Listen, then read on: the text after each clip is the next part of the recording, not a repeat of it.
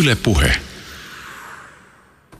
Frank Martela, miten niin on muka niin, ettei meillä ole varmoja totuuksia, universaaleja arvoja tai lopullisia teorioita? No tietenkään tästäkään nyt ei ihan varma voi olla, mutta ehkä niin enemmän kääntäisin kysymyksen just toistepäin, että miten, miten niin semmoisia voisi olla, että miten, miten me voitaisiin yhtään mistään olla lopulta varmoja, koska me kuitenkin ollaan tämmöisiä erehtyväisiä ihmisiä, jotka katsotaan tätä omaa maailmaamme pelkästään tästä meidän omasta ra- va- vajavaisesta perspektiivistämme, josta käsin vaan niin ei me oikeastaan lopulta pystytä koskaan sanomaan, että nyt me ollaan päästy käsiksi siihen lopulliseen varmuuteen. Että ei meillä ole mitään semmoista työkalua, jonka avulla voidaan sanoa, että hei, tämä totuus, mikä nyt löysi, niin tämä on sellainen lopullinen totuus, jota ei pysty koskaan mistään suunnasta kiistämään. Mm. Niin tietysti tänä päivänä, kun tämmöistä menee väittämään, niin ainakaan kaikkien korvaan tämä nyt ei ihan hirveästi särähdä, mutta on meillä tietysti ollut sellaisia aikoja, jolloin on näyttänyt siltä, että lopullisia teorioita vaikka siitä, minkälainen maailma on, miten se rakentuu, miten se toimii, on olemassa. Toki esimerkiksi uskonnot tarjoavat jotakin tällaisia ihmisen tai yksilön yhteiskuntien ylittäviä mahdollisia maailmoja, jotka jollakin tavalla olevat meit, me, ovat meistä meistä riippumatta olemassa ja varmasti myös etiikan piirissä on olemassa sellaisia argumentteja, jotka voidaan lähteä rakentamaan siltä pohjalta, että arvoja on muutenkin kuin ihmisen sidottuna. Joo, sekin varmaan sille, että vähän niin kuin uskonnostakin riippumatta jopa niin kuin enimmäkseen on ajatellut, että me eletään jossain tapauksessa niin kuin järjellisessä kosmoksessa tavallaan. Se on, tämä on ehkä sellainen niin tyyli, jossain niin antiikki ajattelee, ajattelee tietysti vähän niin takaraivossa ajatus, että tämä kosmos on kuitenkin jollain tavalla järjellinen, joten kaikella tässä kosmoksessa on jonkunlainen paikkansa, jonkunlainen tavalla on jotkut, jotkut jutut, miksi, miksi esimerkiksi ihminen on olemassa ja mitä ihmisen, mikä se ihmisen hyvä voisi olla, että koska kaikilla on joku tarkoitus, niin myös ihmisellä on joku tarkoitus, joten meidän pitää vain tunnistaa, mikä se tarkoitus on, mutta joku tämmöinen varmasti sieltä loput löytyy. Ja siinä mielessä tuntuu, että se on oikeastaan ehkä tämä tämmöinen tieteellinen maailmankuva, joka on niin kuin silleen johtanut siihen ajatukseen, että hetkinen, että mitä jos ihminen onkin vain tämmöinen niin satunnaisten evolutiivisten voimien ja luonnonvoimien tuotos, jolla sitten lopulta ei olekaan mitään erityistä tarkoitusta tai päämäärää, joka vaan tällä niin oleilee ja pyrkii, pyrkii parhaansa mukaan ymmärtämään, mistä tässä kaikessa on kyse, mutta lopulta tavan ei ole mitään niin erityistä, mistä tässä kaikessa on kyse, vaan tämä on tämmöistä vaan satunnaista elämän virtaa. Mutta toisaalta tieteeseenhän kytkeytyy myös se kiinnostava kysymys, että vaikka toki tietysti ideaalitieteeseen on sisäänrakennettu ajatus siitä, että lopullisia totuuksia ei välttämättä koskaan löydä ja että tiede itse korjaa omia ö, olettamuksia jatkuvasti, kun parempaa tietoa tulee eteen, niin siitä huolimatta jotenkin tässä ajassa ja varmasti monessa muussakin ajassa on ollut sellainen vaikutelma, että kun tieteessä tapahtuu merkittäviä edistysaskelia ja sitä tiedettä ja sen hedelmiä sovelletaan käytännössä ja me saadaan aivan mahtavia tuloksia, niin jotenkin tulee ehkä semmoinen fiilis, että no ehkä sitten on olemassa myös tämmöinen joku rationaalisesti löydettävissä tai tavoitettavissa oleva rakenne tai jokin, jonka ympärille rakentaa joku teoria. Siis varmaan ennen jotakin niin kuin, siis kvanttitodellisuutta, tämmöinen niin kuin, siis Newtonlainen fysiikka näyttäytyy jollakin tavalla asiana, joka on tuolla jossain meistä ihmisistä riippumatta, ei sitä pidä lähteä sen enempää kyseenalaistaa. Joo, joo, siis totta kai tavan, tuntuu, että on tiettyjä siis säännönmukaisuuksia tässä meidän niin kokemusmaailmassa, joita, joita pystytään tiettyjen sääntöjen avulla tai tämmöisen lakien ihmisten keksimien lakia avulla selittämään, ja tuntuu, että nämä niin kuin lait sitten tavallaan toimii hyvin, hyvin, hyvinkin monenlaisissa tilanteissa, jolloin tavallaan lopulta ei niin mitään, ei mitään käytän, käytännössä meidän kannattaa niin kuin elää ikään kuin nämä lait pitäisi paikkansa, koska tavallaan se on se järkevin tapa niin kuin tavallaan ymmärtää tätä ympäröivää maailmaa. Mutta sittenkin tavallaan niin kuin, ei voi, voi ihan täysin varma olla siitä asioista, että jos vaikka jos on tottunut siihen tavallaan, että jos laittaa vaikka jos on kynä kädessä ja päästään siitä irti, niin tavallaan se tippuu alaspäin. Ja tämä on niin kuin tavallaan teoria, joka toimii niin kuin noin niin kuin käytännössä joka päivä sun elämässä se teoria toimii tosi, tosi hyvin, että sä tiedät, että kynä ei jää leijumaan se ilma, vaan se tippuu alaspäin. Sitten yhtenä aamuna sä heräät jostain niin kuin tyyli International Space Stationilta. Sut saat, josta, joku on vienyt sut sinne. Eikä asia, mitä mä haluan tehdä, kun mä avaan silmät, punotella kyniä. Kyllä, mitä, mitäpä muutakaan sitä aamulla tekee. Mutta sitten yhtäkkiä sä huomaat, että se kynä jää killumaan siellä ilmaan, niin yhtäkkiä sun pitää niin tavallaan muuttaa sitä teoriaa, joka on toiminut joka päivä sun elämässä, niin se ei enää toimikaan, ja sun on pakko tavallaan niin hylätä se teoria, että okei, tässä kontekstissa ei selkeästi toimi, ja sitten ottaa, ottaa niin huomioon, että, että tässä kontekstissa toimii joku erilainen teoria, eli se, että, että esineet jäävät killumaan siihen kohtaan, missä ne on, koska painovoima ei tunnu vaikuttavan niihin. Niin siis tavallaan, että tämä on jotenkin tosi harvinaista, mutta, mutta siis tavallaan, että ehkä laajemmin sanoisin, että, että kaikki meidän teoriat on niin kuin enemmän tai vähemmän niin kuin varmoja. Siis tavallaan, että jotkut teoriat tuntuu, että se toimii niin kuin joka päivä ja kaikissa tilanteissa. Sitten varsinkin, jos miettii tämmöisiä niin ihmisen, ihmisten väliseen vuorovaikutukseen liittyviä teorioita, niin ne teoriat usein on semmoisia, että ne toimii joskus, mutta sitten on myös monia tilanteita, missä ne ei to- toimi. Se kyllä pitää tosi paikkaansa. jollain tavalla sellainen liiallinen varmuus näihin teoriaan nähdään itse asiassa on haitallista meille, että me tavan, että jos me liikaa luodetaan siihen teoriaan, aina niin kuin tavan, kun me nähdään uusi ihminen, niin pistetään saman tien se tiettyyn muottiin, että okei, tämä on nyt, tämä nyt tämä kategorian kolme tyyppi, jota mä kohtelen sitä kategorian kolme tyyppinä, niin tämä todennäköisesti johtaa niin kuin huonoon vuorovaikutukseen, huonoihin tuloksiin, koska tavallaan niin kuin kukaan ihminen ei lopulta ei ole täydellinen sen kategoria kolmosen edustaja. Miten tota, olisi muuten kiinnostavaa, jos sä pääsisit puhumaan näistä vaikkapa tuonne Facebookin suuntaan Mark Zuckerbergille, nimittäin siellä on kaikenlaisia kategorioita meille jokaiselle. Mm, mm, mm. Lokeroita, joihin meidät laitetaan. Tämä laskennallinen todellisuus on mahtavaa hämmentävää. Studiossa siis no, tämän äskeisen perusteella jonkinnäköinen epävarmuuden ammattilainen. filosofi siis. Frank Martela on tutkija ja filosofi, kirjailija, kolumnisti ja valmentaja. Tutkijatohtorina hän toimii Aalto-yliopistossa. Lisäksi hän on hyvinvoinnin psykologian dosentti Tampereen yliopistolla. Martela on myös Filosofian akatemian valmentaja ja hallituksen puheenjohtajana ja ajattelijana hän on perehtynyt erityisesti hyvään elämään, merkityksellisyyteen ja motivaatioon. Näitä kysymyksiä on Martela tarkastellut, kuten mainittua, no, myös siitä psykologian näkökulmasta.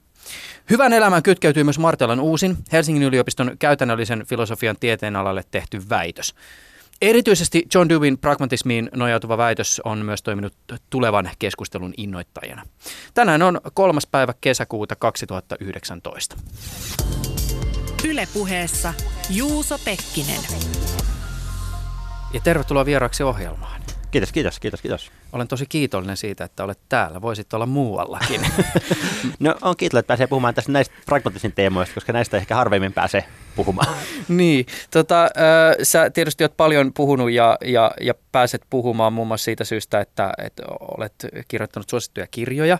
Ja se, miksi olet tällä hetkellä kirja, kiireellinen, liittyy myös näihin kirjoihin. Kirjoitat teosta ja kaikenlaisia deadlineja tämän tiimoilta on ilmassa. Kun mä kysyin tästä asiasta sulta, niin sä kerroit kirjoittavasi kirjaa elämän tarkoituksesta. No, kyllä, kyllä, joo. Mites tota, onko löytynyt jotain vastauksia? No joo, kyllä se nyt niin kuin tavallaan me ollaan tiivistetty se homma tavallaan sille, että siinä on 12 tämmöistä periaatetta, jos neljä eka kertoo vähän niin kuin sitä, että mit, mik, mik, miksi me tätä kysymystä kysytään. Sitten tavallaan seura- seura- sitten mennään puhutaan vähän kontekstia ja historiaa, että mik, mik, miksi me ollaan kysytty tätä kysymystä väärin. Ja sitten lopulta tavallaan sitten neljä viimeistä kertoo, että mikä se sitten parempi vastaus tähän kysymykseen olisi. Et, mm-hmm. Että tämmöistä kirjaa nyt tässä on jo työstän. Mutta tämä onkin kiinnostavaa, siis varsinkin kun nyt pääsee puhumaan semmoisen ihmisen kanssa, joka nimenomaan tämmöisiä miettii ikään kuin ammatilli- tai siis ammatillisesta, nimenomaan ammatillisesta näkökulmasta ja myös ammattilaisen silmi, joka tietysti tarkoittaa se, että jokin ehkä välillä vaikealta ja hähmäseltä vaikuttava asia alkaakin näyttää jotenkin jäsennellyltä. Jos sä lähdet filosofina jäsentää kysymystä elämän tarkoituksesta, niin miten sitä lähtee ikään kuin siis ylipäätään lähestymään? No niin, ehkä varmaan just, että kun se kysymys on ehkä semmoinen aika laaja ja sitä, sillä voidaan tarkoittaa aika monta e- eri asiaa, niin, niin kuin eka askel varmaan se, lähtee vähän niin selkeyttämään, että mitä me oikeastaan kysytään, kun me kysytään elämän tarkoitusta. Ja sitten se ehkä sen yksi perustava jako, mikä kannattaa tehdä, on semmoinen niin kuin tämmöisen, ehkä tämmöisen universaalin elämän tarkoituksen ja toisaalta tämmöisen niin kuin henkilökohtaisen elämän merkityksellisyyden välillä. Eli me voidaan toisaalta kysyä sitä tavalla, että onko tällä elämällä ylipäänsä jotain semmoista ulkoa annettua päämäärää, että onko ihmisyydellä jotain ulkoa annettua, ulkoa annettua yleistä päämäärää – ja tämä on niin kuin, yksi tapa kysyä sitä kysymystä. Ja se on ehkä sellainen kysymys, joka tavallaan just, ja se kysymys on ehkä vähän niin kriisiytynyt tämmöisen tieteellisen maailmankuvan myötä, että aikaisemmin kuviteltiin, että totta kai ihmisellä on joku päämäärä, mutta nyt tämmöisen luonnontieteellisen nykyaikaisen maailmankuvan myötä, jossa ihminen on pelkkä tämmöinen evolutiivisen prosessin satunnainen tuotos, niin meillä ei ehkä välttämättä olekaan enää käsitys siitä, että ihmisellä välttämättä olisi mitään sellaista ulkoapäin annettua tarkoitusta. Tai tähän itse asiassa nyt täytyy tulla pikkasen väliin. Tein just ohjelman astrobiologiasta. Suosittelen muuten lämpimästi kuuntelemaan. Löytyy tuolta Yle Areenasta, kun kirjoittaa Haku Juuso Pekkinen, niin siellä listassa tulee vastaan. Mutta tähän liittyen pyörittelin myös sellaista ajatusta, koska tämä meidän näkemys elämäänhän usein lähtee hirveän antroposentrisesti ihmisestä itsestään käsin. Ja sitten jos me mietitään ylipäätänsä elämää maapallolla tai sitä mm-hmm. elämää, joka me tunnetaan, niin me voidaan vaan todeta, että hei, kaikki me ollaan samaa kamaa.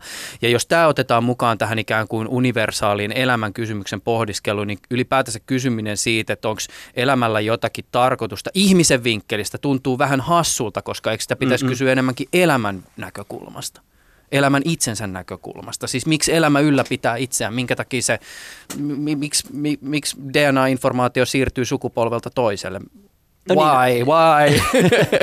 no mutta ehkä tuossa nyt varmaan tietenkin, että, että tiet, jos, jos joku asia replikoi itseään, niin sitten semmoisia asioita tulee enemmän niin, niin, niin. tavalla. Ja sitten sit, kun niitä jos tarpeeksi kauan niitä tulee enemmän, niin tavallaan sitten sit niitä yhtäkkiä onkin aika paljon tavallaan. Et, et ei siinä välttämättä, mutta tavallaan usein kun me kysytään se tarkoitus, me halutaan kuitenkin joku tavalla niin asettanut jollekin asialle tarkoituksen, että jos me kysytään, että mikä on tyyli jonkun auton tarkoitus, niin no sen tarkoitus on kuljettaa meitä paikasta A paikkaan B tavallaan, että se on, niin joku on kehittänyt sen siihen tarkoitukseen. Niin sitten tavallaan, että niin, tässä evoluution myötä tavallaan on tapahtunut tästä satunnaista kehittymistä, mutta tavallaan niin kukaan ei ole asettanut evoluutiolle mitään tarkoitusta, eikä sieltä ole löydettävissä mitään sille ihmiselle, että joskus, joskus sanotaan, että, tyyli, että ihmiselämän tarkoitus on lisääntyminen, koska, koska evoluutio, niin mun mielestä se on vähän niin kuin huono, se ei, ei sekään mikään se tarkoitus, että että jos mietitään tyyli jotain, että evoluutio on, evoluutio on tavallaan mekanismi. Se on tavallaan mekanismi, jossa tavallaan tietyt että eliöt, jotka tavallaan pärjää paremmin, jotka lisääntyy nopeammin, niin niitä, niitä tulee olemaan enemmän tulevaisuus kuin niitä, jotka pärjää huonommin, jotka lisääntyy hitaammin. Jotka lisääntyy hitaammin. Niin sitten tavallaan, jos miettii tyyli, että, että joki virtaa alaspäin, koska painovoima vetää, niin kuin, vetää, sitä puoleen, vetää niin kuin vettä puoleensa, niin tavallaan ei me kuitenkaan sanota, että joen tarkoitus olisi virrata alaspäin. Se vaan niin kuin sattuu virtaamaan alaspäin. Niin, mutta eli, eli onko siis sillä tavoin, että teidän kielessä, jos me puhutaan vaikka elämän tarkoituksesta, just tämmöisessä niin kuin isossa määritelmässä, niin se tarkoitus jollakin tavalla vaatii intention? Tai se... no, joo, joo, kyllä usein, usein me haetaan sillä tarkoituksella jotain jonkinlaista intentiota, nimenomaan, että joku on, aset, on joku intentio sillä hommalla. Se tavallaan, että mun mielestä, niin kuin, että elämällä – ei ole semmoista niin asetettua intentiota, vaan elämä niin tavalla, että, että tietyt, tietyt jutut lisääntyy, koska samalla tavalla kuin tavan joki virtaa alaspäin. Eli tavallaan se on semmoista, niin kuin, että näin tapahtuu, koska näin tapahtuu, mutta ei siinä mitään, että kukaan – ole tarkoittanut näin tapahtuvan. Mm. Aivan varmasti keskeytin jonkun ajatuksen tällä mun astrobiologia-sivuhuomiolla. No niin, siis ehkä niin. se oli se, siis vain se, että, että no, tämä on se yksi kysymys, on tämä, niin että elämän ylipäänsä tarkoitus. Mm, just näin. Ja, ja, ja sitten se yksilö. Ja sitten toinen, toinen niin kuin, tästä niin kuin irrallinen kysymys on tavallaan niin kuin se, että, että mikä tekee mun omasta henkilökohtaisesta elämästäni merkityksellistä, että minkä, minkä avulla mun omasta elämästä tuntuisi merkitykselliseltä, mistä mun, miten mun elämä tuntuisi elämisen arvoiselta. Ja tämä on lopulta vain, että vaikka molemmista, molempia molempiin viitataan niin usein termillä elämän tarkoitus, niin lopulta tämä niin jälkimmäinen kysymys on niin aika erityyppinen kysymys. Että se on enemmän sellainen, voisi sanoa niin psykologinen kysymys, että mitkä, mitkä, mitä kokemuksia mä tarvitsen elämääni, jotta mun elämäni tuntuisi mun, musta omasta itsestäni elämisen arvoiselta ja merkitykselliseltä. Ja, ja, on ehkä, ja siis kirjassa tavallaan, että mä just teen tämän jaottelun ja mm. totean, että ensimmäiseen kysymykseen mulla ei välttämättä ei ole mitään hyvää vastausta, mutta tähän jälkimmäiseen kysymykseen me itse asiassa voidaankin tämmöisen niin kuin ihan niin kuin psykologian kautta löytääkin ihan miele- mielekkäitä vastauksia. Mm. No tämä merkityksellisyys on myös jotakin sellaista, joka tuossa sun väitöstutkimuksessa nousee esille ja siitäkin keskustellaan tänään vielä lisää. Eli palataan tähän, mutta mä voisin ehkä sen verran kysyä vielä tästä ikään kuin filosofisen tai filosofin ammatillisesta maisemasta, että mitkä on niitä paikkoja, joissa ammattifilosofin on mahdollista näitä kysymyksiä yhteiskunnassa kysyä? Tai uhrataanko kysymykselle elämän tarkoituksesta yhteiskunnassa ylipäätään tarpeeksi lainausmerkeissä oikeaa aikaa ja rahaa. Ei siis sitä aikaa ja rahaa, jota me yksilöt merkityksellistämme lähinnä itseämme varten. Mm, niin missähän, no siis tietenkin filosofian tutkija, niin tavat, jos silloin kun opiskelin filosofiaa niin tämä maisterivaiheessa, niin usein sanottiin, että jos haluaa filosofia tehdä tavan, niin oikeastaan niin tämä niin valmistuu oikeastaan kahteen ammattiin. Toinen on niin tavan tutkija-ammatti ja toinen on filosofian opettajan ammatti, on niin lukiossa tai muualla. Että ei, niin kuin, ei hirveästi muita semmoisia suoraan paikkoja, missä suoraan pääsisi filosofia tekemään hirveästi joo. Sitten tietenkin voi, että on, on tyyppejä, jotka on onnistunut luomaan itselleen tavan sen aseman jossain näiden niin kahden alueen ulkopuolella, esimerkiksi tavan niin julkisena luennoitsijana tai, jos, tai, tai, tai olemaan jos jonkun think tankin, think tankin kautta, jossa pystyy tavan, tavan erilaisia tutkimusraporttien kautta tavan edistämään itselleen tärkeitä asioita ja ajatuksia – mutta ei niitä vaan valmiita paikkoja oikeastaan hirveästi kyllä ole. Niin, ja sitten taas toisaalta tämmöinen ajatus ehkä jonkinlaista valtakunnan filosofista, tietysti vaikka filosofisessa tutkimuksessa tai tekstissä näyttää kiinnostavalta ja kiihoittavalta, mutta sitten taas toisaalta käytännössä Suomessakin on ehkä, äh, sanotaan näin, yhteisen rahan ja filosofian välisestä yhteydestä vähän ikäviäkin kokemuksia tai tulkintoja. Äh, monelle tulee mieleen Pekka Himanen, Kataisen hallitus ja 700 000 euro hintainen raportti, jonka kustansivat veronmaksajat. Ja moni tulkitsi julkisuudessa raportin sisällön aika köykäiseksi samaan aikaan kuin ehkä sitten filosofien haave valtakunnan filosofin sementoidusta tittelistä osaksi yhteiskuntaa ehkä sitten koki jonkinlaisen kolauksen.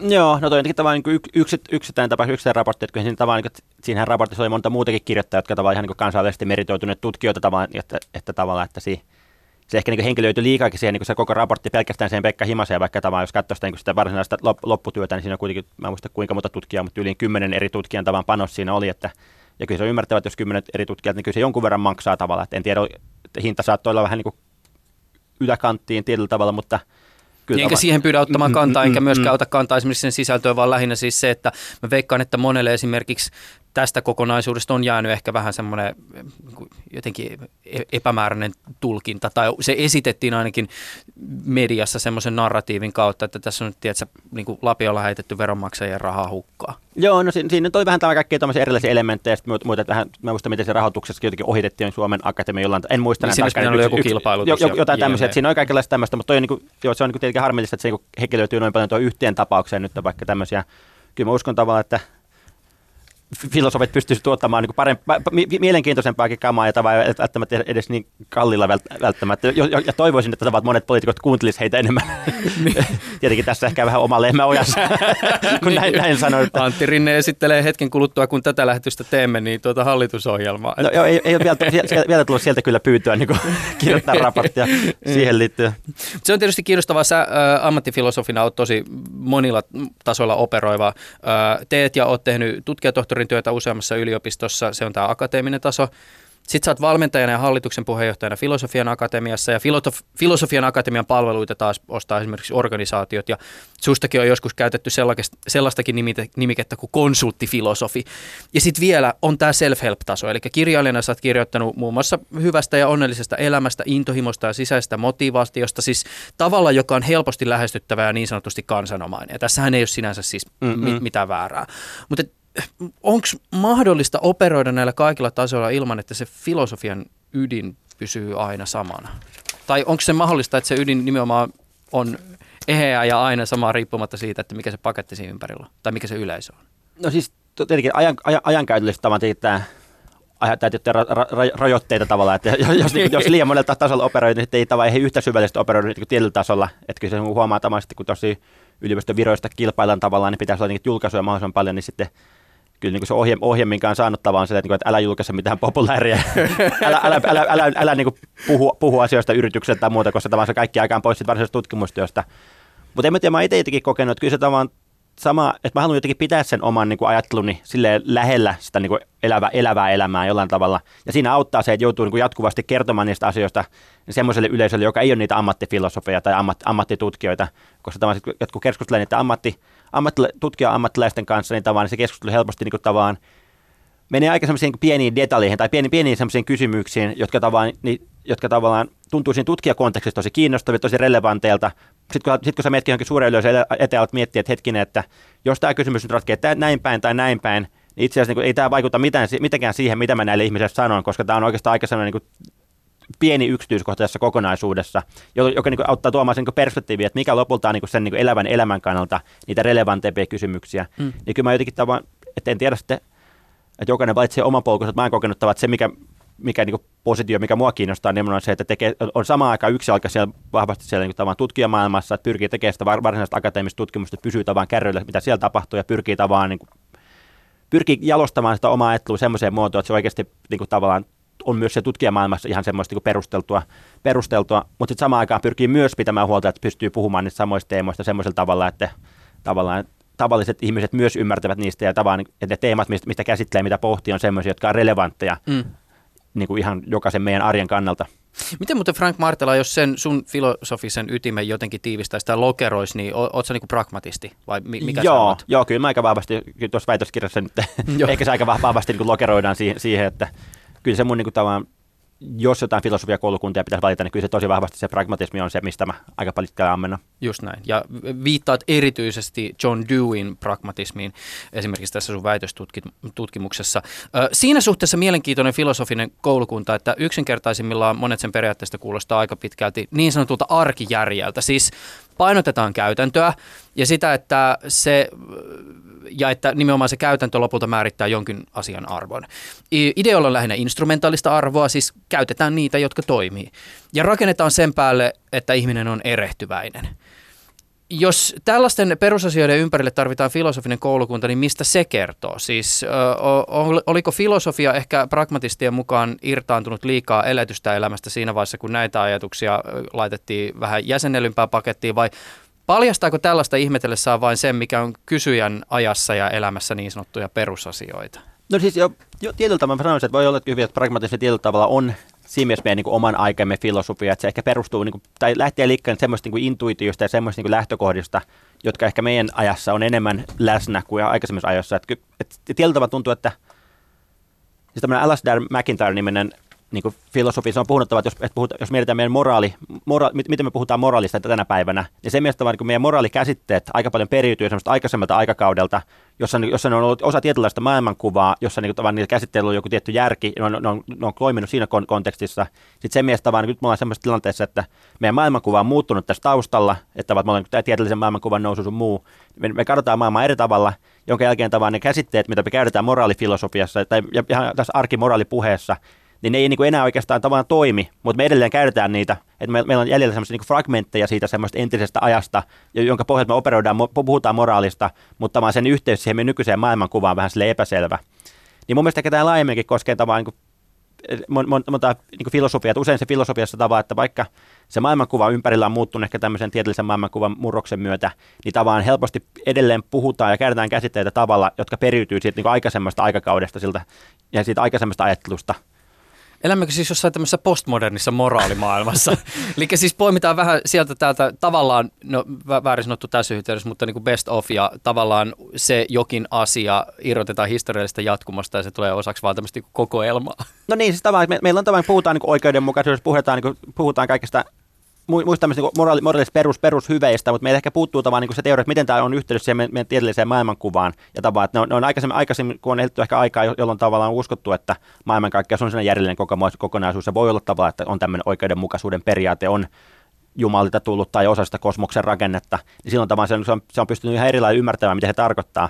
Mutta nyt meiltä vaan välttämättä, me, me puhutaan oikeudenmukaisuudesta, me koetaan edelleen se hirveän tärkeäksi, mutta meillä ei tavallaan välttämättä ole ihan sitä, sitä hyvää teoriaa, että miksi se on tärkeää, miksi, miksi se on olemassa. Mm.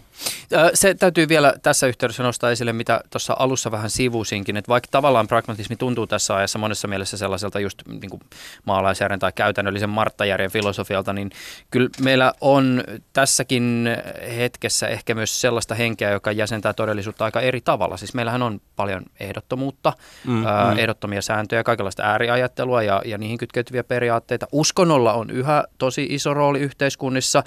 Ja sitten kuten tuli mainittu, niin meillä on aika paljon myös tätä tosi pitkälle vietyä rationaalisuutta, teorioita, laskennallisuutta, teknokratiaa. Oletko pragmatistina huolissa siitä, että aika monelle maailma kuitenkin jäsentyy jonkun tämmöisen ihmistä isomman narratiivin kautta? Joo, ja kyllä ehkä just tämän mustavalkoisen ajattelun niin lisääntymistä on tietysti huolissa. Että tuntuu jotenkin tavallaan, että, että, onko se sosiaalisen median vaikutus mikä, mutta että, että menty enemmän sellaiseen suuntaan tavallaan, että ei, ettei edes valmis kuuntelemaan niin toi, toisin ajattelevan ihmisten, ihmisten puhetta, vaan niin tavallaan niin dumataan ne etukäteen. Että just itse asiassa mun vasta, vastaväittäjä, joka on tämän Gregory Pappas-niminen professori Jenkeistä, niin se sanoi vain, että se ehkä Jenkeissä vielä korostuu vielä enemmän tavallaan semmoinen, että, että se itse tavallaan se on niin oman taustansa myötä tavallaan, niin se on lat, lat, lattarikaveri, joka on tullut Jenkkeihin ja muuta, niin tavallaan se, se sanoi, että se, niin se on hyvinkin vahvasti poliittisesti tai aika hyvinkin vahvasti vasemmalla niin kuin jen, jen, jen, Jenkeissä, mutta sitten sit se välillä niin kuin huolestuttaa se nykyinen niin jenkki vasemmiston tapa puhua, ja mitä varsinkin mitä se yliopistoilla on, joka on aika semmoista, niin kuin, ääri, puhetta, että ei, ei, edes, ei, ei suostuta kuuntelemaan vastapuolta, vaan niin tuomitaan ne etukäteen, tiet, niin tuomitaan etukäteen, jos se käyttää tiettyjä sanoja, eikä tavallaan antauduta mihinkään keskusteluun niiden kaut, kaut, kanssa, jolloin sitten syntyy vähän semmoinen, niin kuin se jyrkentää sitä vastakkainasettelua tietyllä tavalla enemmän ja enemmän, joka tavallaan niin ei ole kenenkään kannalta loput hyvä, koska jos me halutaan elää tämmöisessä demokraattisessa yhteiskunnassa, niin se vaatii tilta semmoista kokemusta samassa veneessä olemisesta, ja sitten jos liikaa lähdetään rakentamaan niin esimerkiksi tavan sen niin vastakkaisuuden, että noi on tuolla, me ollaan täällä, ja meidän tehtävä vaan niin taistella toisemme vastaan, niin se tavallaan murentaa sitä demokratian perustaa, jonka jälkeen tavallaan niin sitten ei, ole, ei ole mitään syytä enää esimerkiksi siinä tavalla, että jos meidän puoli voittaa vaaleissa, niin miksi me, miksi, miksi me noudattaa jotain demokratian sääntöjä, kun nyt me ollaan vihdoinkin saatu se valta, mikä niin tavallaan niin kuin näkyy, näkyy jossain politiikassa. Suomessa onneksi tavallaan vielä aika kaukana, että Suomessa mä sanoisin, että demokratia on vielä aika hyvinkin sille terve, terveellä pohjalla täl, tällä hetkellä. Tähän semmoinen huomio tietysti, että tässä ajassa paljon puhuttu just tästä, että no miten rakentaa kuplien välillä siltoja ja miten saada ihmiset kohtaa toisensa ja mistä löytyy se kauan kadoksissa ollut empatia. Jos pragmatismi kertaa myy itsensä niin, että, että pragmatismi ei tarjoa vastauksia, se on enemmänkin metodi, menetelmä, asenne. työkalu, asenne, niin kuin mm. säkin yhdessä sun tutkimuksessa kirjoitat, niin, niin voisiko pragmatismin kautta löytää jotain uutta sanottavaa tähän kysymykseen, jota nyt tällä hetkellä kysytään, liittyen nimenomaan just yhteiskunnan ääripäiden mahdolliseen yhdistämiseen tai yhteyden löytämiseen? No, no en mä tiedä, pystyykö niin on, on just mitään niin uutta sanomaan, sillä täysin radikaalisesti uutta, mutta ehkä vain just, että, että mun mielestä yksi rakentamisen ytimessä on nimenomaan sen, kun se tietynlainen oman erehtyväisyyden tunnustamisen asenne tavalla, että y- tiedostaa sen, että mä en koskaan voi olla täysin varma mun omasta mielipiteestäni, joten mun kannattaa kuunnella aika herkällä korvalla ihmiset, jotka on eri mieltä mun kanssa. Niin, niin tavallaan mun mielestä tämän tyyppisen niin asenteen opettaminen niin kuin esimerkiksi jossain koulussa tai missä tahansa kontekstissa olisi aika arvokasta ja tärkeää, että opetettaisiin ihmisiä ole, olematta, li, olemaan liian varmoja omista mielipiteistä ja on tietynlaista niin älyllistä nöyryyttä siihen, että – että jos joku on mun kanssa eri mieltä, niin kannattaa niin kuin, tavallaan niin kuin, suhtautua siihen siihen, että okei, täällä, täällä todennäköisesti täällä on jotain mielenkiintoista annettavaa, mistä, mistä voin oppia lisää, eikä silleen tavalla, että jos on mun kanssa eri mieltä, niin se on väärässä, joten se pitää tavallaan niin kuin sen suu pitää tukkia, eikä, eikä päästä sitä puhumaan. No, toisin sanoen itse asiassa vielä näitä sun väitöskirjan matskoja lukiessa, eikö sitä voi myös muotoilla näin, että lähtökohta kaikkiin keskusteluihin ja ehkä sen sillankin rakentamiseen voisi toisaalta olla tällainen, että, että todennäköisesti, koska ihminen on väärässä, niin toi on väärässä, mutta niin on muuten minäkin. No joo, vähän, vähän näin tavalla ja sitten niin tavoitteena on se, ehkä sen tietynlaisen oman ymmärryksen kasvu tai niin yhteisen ymmärryksen kasvu, että se pitäisi olla se, että nyt kun me tässä keskustellaan ja jos me ollaan eri mieltä, niin tavallaan niin parhaimmillaan tulos on se, että tämän, tämän keskustelun myötä mä ymmärrän paremmin, miksi sä oot sitä mieltä, mitä sä oot, sä ymmärrät paremmin, miksi mä oon sitä mieltä, mitä mä oon, ja sen seurauksena me ehkä molempien mielipiteet on jalostunut vähän, että me ollaan ehkä löydetty jotain niin enemmän yhteistä pohjaa meidän keskustelulle, ja meidän niin oma, me ymmärretään paremmin oman mielipiteemme hyviä ja huonoja puolisia rajoitteita sun muuta, niin se pitäisi olla se tavoitteena tavalla, että et eikä semmoinen, niin kuin, että mä pyrin tässä osoittamaan, että sä oot väärässä, koska mulla on tämä yhteys tähän absoluuttiseen totuuteen ja oikeassa olen, mä, mä oon oikeassa ja sä oot väärässä. Mm. Tuota, äh, pra- pragmatistisessa ajattelussa ja sun tutkimuksessa kaikki lähtee siitä inhimillisestä kokemuksesta tai semmoisesta äh, olettamuksesta tai tietyn tyyppistä olettamuksesta siitä, mitä ihminen on maailmassa, josta sitten ajatukset ponnistaa. Ja sun väitöskirjassa muun muassa puhut tämmöistä niin kuin muun muassa ohivirtaavan elän koke- elämän kokemuksesta ja sä korostat erityisesti sitä, että tämä maailman kokeminen sellaisena kuin se meille ihmisille näyttäytyy, niin se on aktiivinen prosessi. Miksi sitä pitää erikseen korostaa? Siis kyllähän me jokainen sen lopulta ymmärretään. Okei, toki välillä tuntuu siltä, että, että me olemme passiivisia virranvietävissä olevia lehtiä ja asioita tapahtuu, vaikka minä en niin haluaisi, mutta lopulta kyllä varmaan kaikki myöntää, että jonkinlainen aktiivinen komponentti siinä kokemisessa on olemassa. Miksi se pitää erikseen sanoa? Niin ehkä jo toi tavallaan just se lähtökohta mun mielestä mun tulkinta siinä pragmatisessa on, että se lähtökohtainen ajatus, että jos, jos miettii, että joku tämä Descartin aikanaan tämä ajattelen, olen siis olemassa, oli tavallaan, että tämä on se varma pohja, mikä varaa, varaa voidaan rakentaa, ja sitten lähtee rakentaa siitä kaikenlaista. Niin ehkä tavallaan niin tässä mielessä se pragmatismin tämmöinen niin se pohja, missä lähdetään rakentamaan se, että hetkinen, että, että vaikka me muista, muista voi olla hirveän varma, niin ainakin tuntuu olevan se, että tämä kokemus tässä ympärillä virtaa, että jatku, jatkuvasti, tapa, jatkuvasti mä koen jotain, tai jatkuvasti on jotain kokemista, ja se kokeminen tuntuu niin kuin etenevän eteenpäin, ja siinä on tiettyjä peruskomponentteja siinä kokemisessa, niin kuin josta yksi on se, että meidän suhde siihen kokemiseen on sille aktiivinen, että mulla tuntuu, että mulla on jonkunlainen mahdollisuus jollain tavalla vaikuttaa siihen, mitä siinä kokemisessa tapahtuu. Että pystyy vaikka... Aina ei tunnu siltä, mutta, no ei, ei, ei, siis tavallaan, mutta se mahdollisuus on olemassa. Että siinä on, ne, niin kuin, tai jos siinä on se jännite tavallaan sen välillä, että toisaalta mulla on tavallaan tiet, tietty aktiivinen komponentti, että siinä pystyn tietyssä määrin vaikuttamaan sen kokemuksen virtaan, että jos mä päätän sulkea silmäni, niin sitten tavallaan mun näkökenttä pimenee niin kuin hetkeksi. Mutta sitten taas jos mutta samaan aikaan on myös peruskokemus on myös se, että se maailma panee vastaan, että mulla ei mitkään, mä en pysty kaikkea, kaikkea, kaikkea kontrolloimaan itse asiassa, vaan iso osa siitä, mitä mä koen, niin tuntuu vaan niin tapahtuvan mulle, ja mä voin yrittää estää sitä, mutta useimmiten se estäminen ei onnistu. Eli tavallaan se jännite sillä, että mulla on tietynlainen aktiivinen rooli siinä, mutta samaan aikaan on paljon, niin kuin, että samaan aikaan maailma panee vastaan, niin se on niin ehkä se mistä se meidän kokemusmaailma lähtee liikkeelle aika paljon, että miltä se meidän kokeminen perus, perustasolla tuntuu. Ja sitten myös ehkä se, että me välitetään siitä, mitä siinä tapahtuu, että hmm. jotkut kokemukset on meille miellyttävämpiä kuin toiset, joitakin, asio- joitakin asioita me halutaan tapahtua, joitakin asioita me halutaan, ei, ei tapahtuisi. Niin tämä on niin se lähtökohta, ja, ja totta kai tavallaan toi, niin näin sanottu, niin se tuntuu niin aika itsestäänselvä, että totta kai niin kuin, näin, näin, näin, tältähän se kokeminen tuntuu. Mutta ehkä tavallaan helposti, kun me lähdetään tekemään jotain niin teoreettisen rakennelman lähdetään pohtimaan sitä moraali, moraalia tai lähdetään pohtimaan, niin filos, mitä filosofia te pyrkii tekemään tai lähdetään pohtimaan tiedettä, niin tämä me etäännytään aika kauas tästä kokemisen virtaamisesta. Ja silloin me ehkä, niin kuin, silloin me ehkä päädytään niin kuin unohtamaan sitä, esimerkiksi tavallaan se, niin se tie, meidän erehtyväisyys, mikä tämmöiseen kokemiseen liittyy. Ja, ja lähdetään niin kuin rakentamaan semmoisia rakennelmia ja odotetaan, odotetaan yhtäkkiä mukaan semmoisia olettamuksia, jotka tavallaan tulee jostain niin kuin tämän ulkopuolelta, ilman että välttämättä huomataan edes, että me ollaan niin kuin, rakennetaan tämmöistä olettamusten päälle. Ja silloin me tavallaan niin että tavallaan toi on se lähtökohta, mutta se helposti unohtuu. Ja tavallaan se pragmaatisuus yrittää tavallaan niin pitää, pitää huolta siitä, että me muistetaan toi lähtökohta myös, kun me ollaan menty aika kauaskin siitä tavallaan, aika kauaskin niistä teoreettisista rakennelmista. Jos ö, me lähdetään siitä kokemuksen tai ö, ohivirtaavan kokemuksen pohjalta ja tavallaan ensisijaisuudesta, niin ö, eikö voisi siis tiivistään sanoa näin, pragmatisti ajattelee, että ei ole olemassa esimerkiksi ihmisestä riippumattomia arvoja? Joo, kyllä. No siis, tässä ehkä voisi sanoa, että nyt että tässä on pragmatismissakin on erilaisia koulukuntia niin sen sisä, sisällä ja jotkut koulukuntat saattaa olla niin kuin lähempänä semmoista ajatusta semmoista realistisista ja realistisista ihmistä riippumasta olevista arvoista. Että ei, ei voi sanoa, että nyt mä puhun ehkä tavallaan tästä mun omasta John Deweystä mm. vahvasti ammentavasta pragmatismista, että se on niin se pragmatismi, josta tässä tänään puhun, mutta sen, sen pohjalta sanoisin, että ei, ei ole mitään tämmöisiä ihmistä riippumattomia arvoja. Okei. Tämä on tietysti helppo ensin jollakin tavalla nyökytellä. Mm, joo, ka- kaikki lähtee ehkä siitä niin kuin oma, omasta kokemusmaailmasta, ajattelusta, historiallisesta jatkumosta, johon kukin asettuu yhteiskunnasta, joka ympärillä asioita määrittelee. Mutta sitten taas, jos leikitään tämmöisiä niin kuin filosofisia ajatusleikkejä, vaikkapa tämmöinen, että kuvitellaan maailman viimeinen ihminen, Juuri ennen kuolemansa tämä tyyppi voi tehdä valinnan, painaa nappia, joka tuhoaa kaiken elämän, tai olla painamatta. Öö, eikö periaatteessa tämän näkemyksen mukaan että siis jos ajatellaan, että meillä ei ole ihmistä riippumattomia arvoja, niin sillä ei ole mitään väliä, mitä se painaa. Jos se kuitenkin, jos, niin, tähän ajatusleikkiin sanoinko mä sen, että tämä siis on kuolemassa tämä tyyppi ennen sitä napin painamista? No niin, no siis kyllä se varmaan, vaikka, se olisi itse kuolemassa, niin sillä edelleen siinä, siinä tehdessä sitä valintaa on jotkut arvot, jonka pohjalta se tekee sen valinnan. Että sille sillä hetkellä on väliä, minkä valinnan se tekee niin kuin sen omien arvojen pohjalta. Ja meille, jotka katsotaan, katsotaan tätä, tätä skenaarioa ulkopuolelta, meillä on meidän omat arvot, joiden pohjalta niin kuin, tällä asialla on meille väliä. Mutta siis tavallaan jotenkin niin universumin kannalta ei nyt ole niin lopulta väliä, että, että joka tapauksessa, jos on maapallon elämää tai ei, niin jossain, mä muista kuinka monen miljardin vuoden päästä aurinko paisuu niin isoksi tavalla, että se, niin se nielasee maapallon mukanaan ja kaikki elämä täältä maapallolta tuhoutuu, niin eipä se nyt universumin kannalta niin se on hirveän iso ero, että tapahtuuko se pari miljardia vuotta aikaisemmin vai myöhemmin.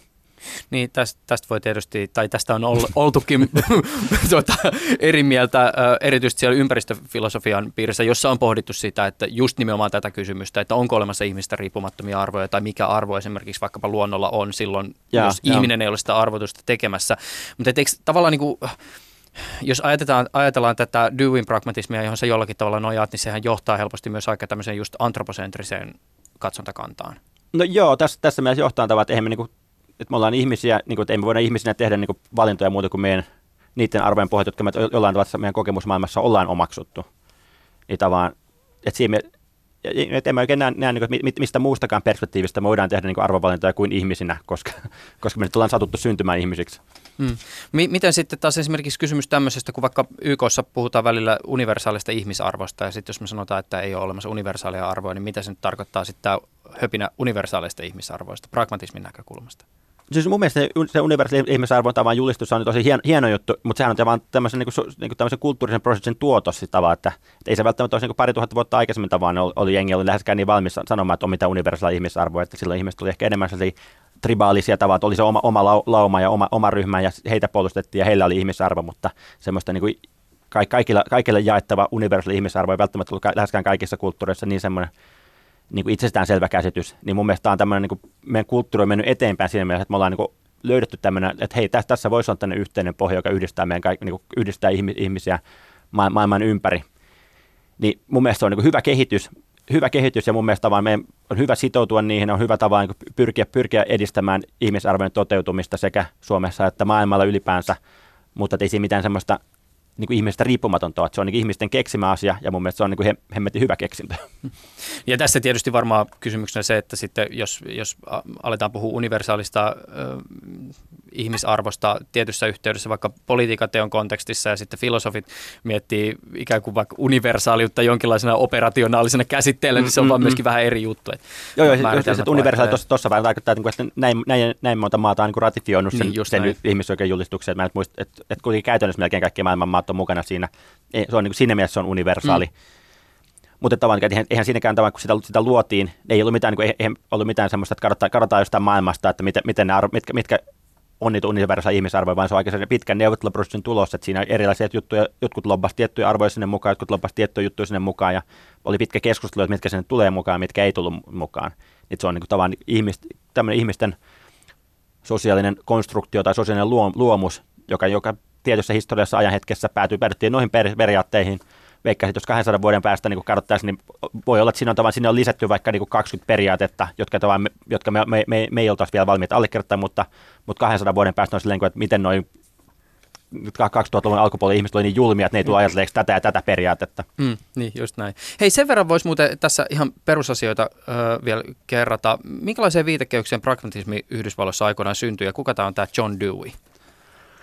Mm, no ehkä tämä, miten se, se tavat, kyllähän, jos miettii 1800-luvun, se syntyi siis 1800-luvun tavan sen jälkipuoliskolla oikeastaan ja ja yksi niin ehkä viitekehys, mikä se liittyy, oli tämä, että, että pragmatismi on ehkä ensimmäisen tämmöisen niin filosofiakoulukuntia, tai ylipäänsä filosofia siinä vaiheessa niin irtaantui silleen, niin uskonnosta siellä niin Yhdysvalloissa. Että oli saattoi, että sitä aikaisemmin tavallaan helposti tyyppi, joka opetti filosofia, oli myös tavallaan niin paikallinen, niin kuin, niin kuin, oli sen yliopiston joku pastorina tai muuna toimi, ja tavallaan niin yhtäkkiä alkoi se, että se filosofia ei ole tavallaan uskonnosta riippuvaista, niin se oli ehkä sen yksi kehityskulka, mikä siihen vaikutti. Sitten tietysti ehkä se, voisi sanoa, että se tietynlainen jenkkiläinen niin edistysusko se, että maailma menee eteenpäin ja maailma muuttuu paremmaksi, se, sekin tuntuu sillä tietynlaisena tausta intuitiona niillä pragmatismeilla. Niin usko, usko siihen, niin kuin, että, että, että ei mietitä sitä, että onko maailma hyvä vai onko maailma paha, vaan mietitään sitä, että miten maailma voisi olla parempi. Miten voidaan tehdä maailmasta parempi. Että se on tietynlainen niin tulevaisuusorientoituneisuus tuossa mielessä, että pyritään miettimään, että miten me ajattelun kautta voidaan tehdä parempaa maailmaa.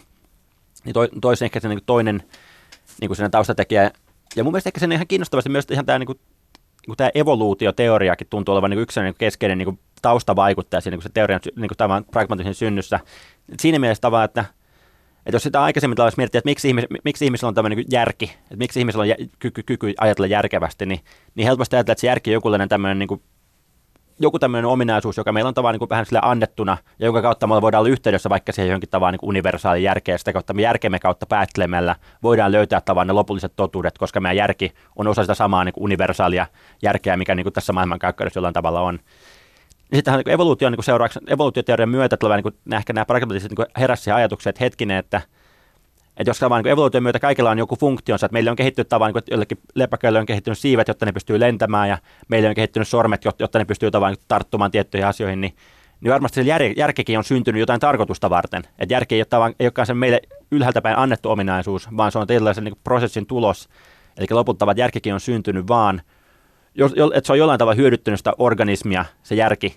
Että se jär, että järki on tavallaan ollut organismin selviytymisen palvelija jossakin mielessä.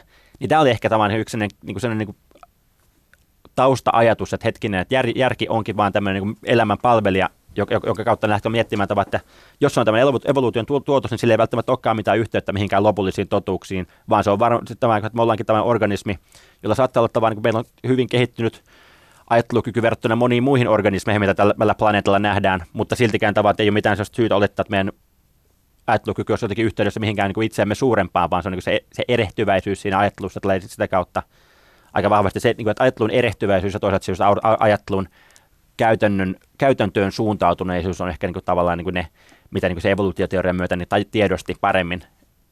Mm. No m- mitä sitten, jos mietitään näitä isoja nimiä, ää, pragmatismiin kytkeytyy monia muitakin, mutta sulle erityisesti merkityksellinen on John Dewey. Joo, joo ehkä niitä että kun usein pragmatisen tavalliset lähtökohdat puhutaan, niin puhutaan niin kuin ehkä kolme sellaista perustajahammoa nostaa niin kuin useimmiten esiin tavan Charles Peirce, William James ja John Dewey. Jos John Dewey on ehkä niin kuin 20 vuotta nuorempi, suunnilleen 20 vuotta nuorempi kuin nämä kaksi muuta. Ja mun mielestä sitten kun mä tämän aikana, kun sen pragmatismin aloin perehtymään, niin olin tosi niin innoissani koko kokonaisuudessaan teoriasta, mutta sitten kun aloin niin tarkemmin perehtymään, niin jotenkin tuntuu, että se Dewey, Dewey näiden pragmatismi jotenkin resonoi kaikkia vahvia oman, oman kohdalla, että, että jotenkin, että se Peirce Bruce ehkä tavallaan oli, oli joskus vähän niin liian teoreettinen, ja taas niin James on ehkä tavallaan, oli jollain tavalla liian semmoinen niin salliva, että tavallaan, että, että se antoi vähän niin kuin silleen liikaa kaikkien kukkien kukkia se ajat, ajattelussaan. Ja Percy on taas vähän niin kuin liian, niin kuin, liian, liian niin kuin rajoittunut, ja sitten niin se Dewey jotenkin siinä välissä, tämä on vähän niin kuin tämä, se oli enemmän sen fiilishomma tavallaan jollain tavalla, mm. mutta niin jollain tavalla Dewey oli siinä välissä semmoinen tyyppi, joka tavallaan oli sopivan niin kuin tavallaan, sopivalla tavalla niin korosti just sitä kokemuksellisuutta ja sitä tavalla, että me ei voi olla varmoja yhtään mistään, mutta siltikin tavallaan, että me on, on keinoja tavallaan löytää paremmin, niin kuin, kuitenkin toimivampia ajatuksia kuin toisia. Että me pystytään kuitenkin edelleen niin arvioimaan sitä, että, että vaikka lopullisia totuuksia on, niin me pystytään edelleen arvioimaan, että toi teoria tuntuu toimivan paremmin kuin tämä teoria, koska tuon teorian avulla, kun me käytetään tuota teoriaa tavallaan karttana suunnistaessamme maailmassa niin, tai navigoidessamme tässä niin elämisen virta, virraks, virrassa, niin me päästään paremmin niihin päämääriin, mihin me halutaan, kuin mm. käyttämään tuota toista, toista karttaa. Eli tavallaan kaikki, kaikki teoriat on loput sellaisia vain niin karttoja todellisuuteen, jota voi käyttää sille navigointin mielessä siinä omassa elämässään. Tuliko se muuten Frank Martela, äh, kun sä viittaat esimerkiksi näissä sun väitöstutkimuksen teksteissä tämän, tämän moraalisen kasvun ja sen mahdollisuuteen, niin onko se siis kaikille pragmatisteille yhteinen ajatus vai tuliko se nimenomaan John Deweyilta? Mm, no varmaan se Deweyllä ainakin se on niin vahviten, vahvimmin mun mielestä läsnä tavallaan se moraalisen kasvuajatus, että mä en nyt ihan muista, ulkoa muista tavallaan, että miten, miten, miten vahvasti se näkyy niin kuin Percy tai James. James se varmaan ainakin jonkun verran näkyy, mutta kyllä se muistakin, että se Dewey tavallaan kaikkein vahviten puhuu just nimenomaan sitä kasvusta niin keskeisenä, että, että moraalissa, niin kuin, että koska ei ole niitä lopullisia teorioita, eikä mitään lopullisia totuuksia siitä, mikä on oikea väärin, niin ainoa, mitä voidaan tehdä lopulta on tavallaan niin vahvistaa meidän omaa ymmärrystä, tutustua uudenlaisiin teorioihin, tutustua erilaisiin näkemyksiin, jotta tavallaan se meidän oma ymmärrys pikkuhiljaa kasvaisi, kasvaisi sitä kautta pystytään tulevaisuudessa tekemään parempia parempia valintoja kuin menneisyydessä, koska meidän tavallaan se ymmärrys on laajentunut. Onkohan tässä muuten jotain kaikuja myös se tavallaan evolutiivisesta ajattelusta tai No voi, voi olla, että tuossakin jo tietyllä tavalla näkyy, näkyy taas, että, silleen, että, joo, että se niin sen ajattelun prosessimuotoisuus ja sen kehittyminen kohti parempaa. Miten tota, mi, sä, sä oot näitä tutkijana jäsentänytkin paljon. Minkälaiset asiat ihmisen moraalista kasvua ehkä haittaa tai vaikeuttaa? No ehkä just tämä niin mainittu se, että jos, jos mä uskon, että mulla on, niin kuin, mulla on jo lopulliset totuudet asioista, niin eihän mä sit, niin kuin, ei mulla hirveästi tarvetta kasvaa. että mä voin niin kuin, sulkea korvani kaikilta muilta niin kuin näkemyksiltä, koska mä tiedän jo, että mä oon oikeassa ja sä oot väärässä. niin, niin kyllä mä uskon, että tavallaan tietyllä just, että tuossa se, niin se erehtyväisyyden asenne ja sen älyllinen nöyryys on varmaan sen yksi keskeinen lähtökohta sille, että se kasvu lähtee ylipäänsä liikkeelle. Ja, ylipäänsä, ja ehkä siihen liittyy myös tarkemmin just sellainen tapa, että jos mä kuulen näkemyksiä, jotka poikkeaa muista, niin niin tämä on vähän niin kaksi vaihtoehtoa. Toisen mä voin, niin kuin, mä voin yrittää tavallaan tehdä niistä mahdollisuuksista niin heikon tulkinnan, että niin yrittää korostaa niiden tavan niin virheitä, mitä siinä toisessa ajattelussa, jotta mä tavallaan mun ei tarvitse ottaa sitä hirveästi huomioon. Tai sitten voin ehkä ottaa, ottaa tehdä mahdollisimman vahvan tulkinnan, että yrittää tavallaan, että jos vaikka se toinen ilmaisisi asiassa vähän epäselvästi, niin mä niin kuin pyrin miettimään, että miten toi, voisi, miten toi argumentti muotoilisi parhaaseen mahdolliseen muotoon. Että vaan auttaa tyyppiä niin kuin muotoilemaan se oma vasta-argumentti se paremmaksi kuin mitä se itse siihen pystyiskään. Niin ja, ja sitten sen jälkeen yrittää vastata siihen. Ja, niin, niin tämä on niin mun mielestä, niin kuin, että, että, että, pyr, pyrkii teiltä vaan niin löytämään sit vasta, vastapuolen argumentista mahdollisimman niin hy, paljon niitä hyviä puolia. Että semmoinen yksi, mä muistan mikä sen Peter Elbow-niminen kaveri mun mielestä joskus se, se sanoi, että niin silloin sen, että että meidän, totta kai meistä pitää olla kriittinen myös tavallaan, että se on tärkeää olla kriittinen myös, niin kuin, että jos me kuullaan erilaisia mielipiteitä, niin se on tärkeää miettiä myös kriittisesti, että mikä tuossa on pielessä ja miksi tuo ei toimi. Mutta se mielestä, että meillä voidaan pelata tämmöistä niin englanniksi käyttää niin kuin, believing game ja doubting game, tämmöinen niin kuin uskomispeli ja, ja tämmöinen epäilypeli. Epä, epäilypeli. Niin se, niin kuin, että me, meidän tärkeää pelata näitä molempia pelejä. Aina kun tulee joku uusi, uusi näkemys, niin pelataan näitä molempia pelejä. Mutta se myös olennaista on se, että pelataan ekaksi sitä uskomispeliä. Mm. Että jos me lähdetään liikkeelle sillä, että me lähdetään, eka, ekaksi pelataan sitä niin kuin, niin kuin epäilypeliä, niin tavallaan, kyllä mä kaikesta, kaikesta ajattelusta löytyy jotain heikkouksia, jotain huonoja puolia. Niin tavallaan sit me, sit me ei tavallaan niin välttämättä altistua sillä ajattelulla yhtään niin hyvin, mutta, mutta lähtökohta on se, että ekaksi uskot siihen, että okei, jos toi on totta, niin mitä se tarkoittaa niin maailman kannalta, jos toi on totta, niin mitä, mitä se parhaimmillaan voisi olla. Ja sitten sen jälkeen se ottaa sen kriittisen näkökulman, mutta että ota ekaksi tavallaan niin se uskomisnäkökulma. Hmm. Niin mun mielestä toi on ollut se niin ohjaaja, jota mä ainakin itse pyrkin niin noudattamaan. Mikko Ketokivi nimeltä proffat aikanaan kuulin, kun väitöskirjan prosessi alo- aloitin, niin siltä, siltä sain, se, se, se siitä tätä ohjetta ja siitä lähtien se on ainakin itsellisen tilanne ohjenuora kun kohtaa uusia niin itsestä poikkeavia näkökulmia. Tuo on muuten kiinnostavaa. Mä hieman leikittelin tuota ajatusleikkiä tuossa viikonloppuna, kun tutustuin tuohon sun väikkärin materiaaliin, niin, niin tota, mä huomasin, että aika monessa yhteydessä itse asiassa niin kuin, tai se on niin kiinnostava ajatusleikki kyseenalaistaa myös omia primitiivireaktioita, että mikä itse asiassa tulee ensimmäiseksi kumpi, mm, mm. se epäily vai sitten se uskominen ja, ja kuinka valmis on esimerkiksi lähteä just nimenomaan ensin kirkastamaan sen, mitä se toinen sanoo ja sen jälkeen vasta ehkä miettii, että joo, joo, onko se sitten kuitenkin jotain sameaa. Frank, Frank Martela, osana sun tutkimusta sä oot pohtinut muun muassa sitä, minkälaisia voisi olla kuitenkin sit sellaiset arvot, jotka tavalla tai toisella – perustelee itsensä. Ja, ja avataan tätä lähtökohtaa ylipäätänsä hieman. Siis minkälaista arvoista me tässä asiassa itse asiassa nyt puhutaan? Minkälaisia otuksia ovat sellaiset arvot, jotka eivät tarvitse sen suurempaa selittelyä? No siis ehkä voi puhua tällaisen kuin itse, itseisarvo voisi olla yksi käsitettävä semmoinen, semmoinen arvo, joka tavallaan musta tuntuu, tuntuu, että kun mä isken sen pöytään, niin, niin, niin tuntuu, että okei, tämä ei tarvitse mitään niin muuta perustetta. Voi, Itse, voi, voi ottaa välinearvoja, että joku tavan tyyli, että raha, niin, niin raha on itsensä arvokasta, mutta rahalla saa paljon niin arvokkaita asioita. Mä saan vaikka perheelle ruokaa, pöytään, sun muuta asioita. Että raha, niin kuin, raha ei ole itseisarvo, mutta se on välinearvo. Mutta sitten, että mitkä on niitä itseisarvoja, mitkä on niitä arvoja, joita, asioita, mitä me tavoitellaan niiden itsensä vuoksi, ilman että tavallaan tarvitsee niin mitään muuta sen taakse. Mm. Niin just näin. Tässä yhteydessä ehkä jollakin tavalla hämää myös se, että itseisarvoista aina toisinaan puhutaan semmoisessa yhteydessä, missä puhutaan myös semmoisista arvoista, jotka ovat ihmisistä riippumattomia, niin mm, mm. tässä on ehkä niin kuin hyvä, hyvä huomioida. Joo, ja niin, niin, että ehkä just, että se, että mun... Sähän ette käytä esimerkiksi englanninkielistä sanaa intrinsic, jolla tyypillisesti viitataan itsearvoon, vaan sä puhut tämmöistä niin self-sustainable, eli self-justifying. Niin, self, self Joo, ja, itse, ja se, se, johtuu ihan siitä, että mä niin ensimmäisessä versiossa paperista käytin terviä intrinsic value, ja sitten tämä niin reviewer siellä journalissa ilmoitti, että, niin kuin, että, mm, mm, ei, että tämä, tämä johtaa harhaan tämä käsite, niin, koska näin. tämä helposti yhdistää tämmöiseen niin kuin jonkunlaiseen ihmisestä riippumattomiin arvoihin, että käytä, että käytäpä jotain muuta termiä, ja sen takia muutin sen termin self-justifying values, tämän takia, että okay. välttääkseni tätä väärin tulkintaa. Mm. No, mi- miten tota, mi- vielä ennen, pidetään vielä kansan jännityksiä, kun mennään näihin, mutta kysytään näin, miksi tällaisten arvojen löytäminen on merkityksellistä? Mihin ne esimerkiksi sun ajattelussa ja filosofiassa kytkeytyy? Mihin sä tarvitset tämmöisiä arvoja sun ajattelussa? No siis ehkä tavallaan just, että jos ajatellaan, että ei meillä ole mitään itsestä riippumattomia arvoja, mutta kuitenkin tavallaan jollain tavalla meidän pitää tätä elämää elää ja on niin jotain suuntia, mihin me halutaan elämässä mennä ja niin sitten se on niin tärkeää miettiä, että mitkä olisi niitä arvoja, miten pohjalta mä haluaisin, minkä varaa mä haluaisin oman elämäni rakentaa. Siis tavallaan, että kun mulla tulee joku valinnatilanne elämässä, niin mitä arvoja mä käytän siellä valintatilanteessa päättääkseni, että mikä näistä jo, jutuista johtaa niin enemmän hyvään elämään, mitkä, mitkä ei välttämättä ole sitä mm. hy, hyvää elämää. Ja sen takia tavallaan olisi tärkeää niin tunnistaa semmoisia niitä, niitä niin semmoisia itseisarvoja tai semmoisia, niin ja sitten sen jälkeen pyrkii miettimään, että miten voidaan rakentaa elämän, elämä niiden varaan, niin se on ehkä niin se taustatava, että me tarvitaan, että tarvitaan arvoja elä, elä, elämässämme, jotta me te, tehdään, niin pystytään tekemään se itsenäisiä, hyvää elämää edistäviä valintoja sen sijaan, että me vaan niin ajaudutaan satunnaisesti tavallaan niin niihin suuntiin, mihin satutaankaan ajautumaan. Että arvot on tavallaan niin tärkeä työkalu siinä, että onnistutaan elämään, onnistutaan tekemään valintoja, jotka edistää sitä hyvää elämää.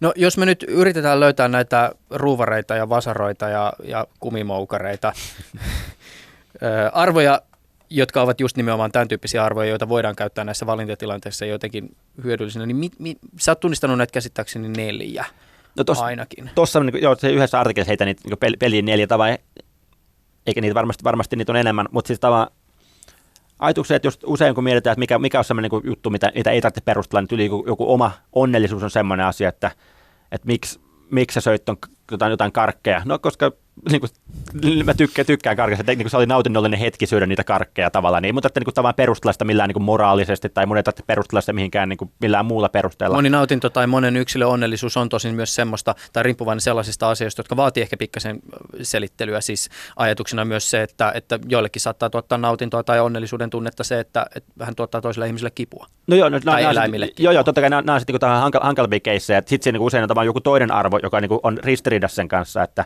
että niin mun oma nautinto on y, niin yksi argumentti, mutta sitten voi olla vaikka niin se, että meillä niin kuin, että moraali mun mielestä on niin toinen tämmöinen, niin tämmöinen dimensio, että sun mietitään, miten voidaan niin arvo, arvottaa elämän hyvyyttä tai silleen, tehdä valintoja että minkä, minkä, minkälaisen elämän valitsen, niin yksi on se, että jos kaksi, on kaksi samanlaista, muuten samanlaista elämää, mutta toisessa elämässä on enemmän nautintoa ja toisessa elämässä on enemmän tuskaa, niin todennäköisesti mä valitsen sen nautinnollisen elämän.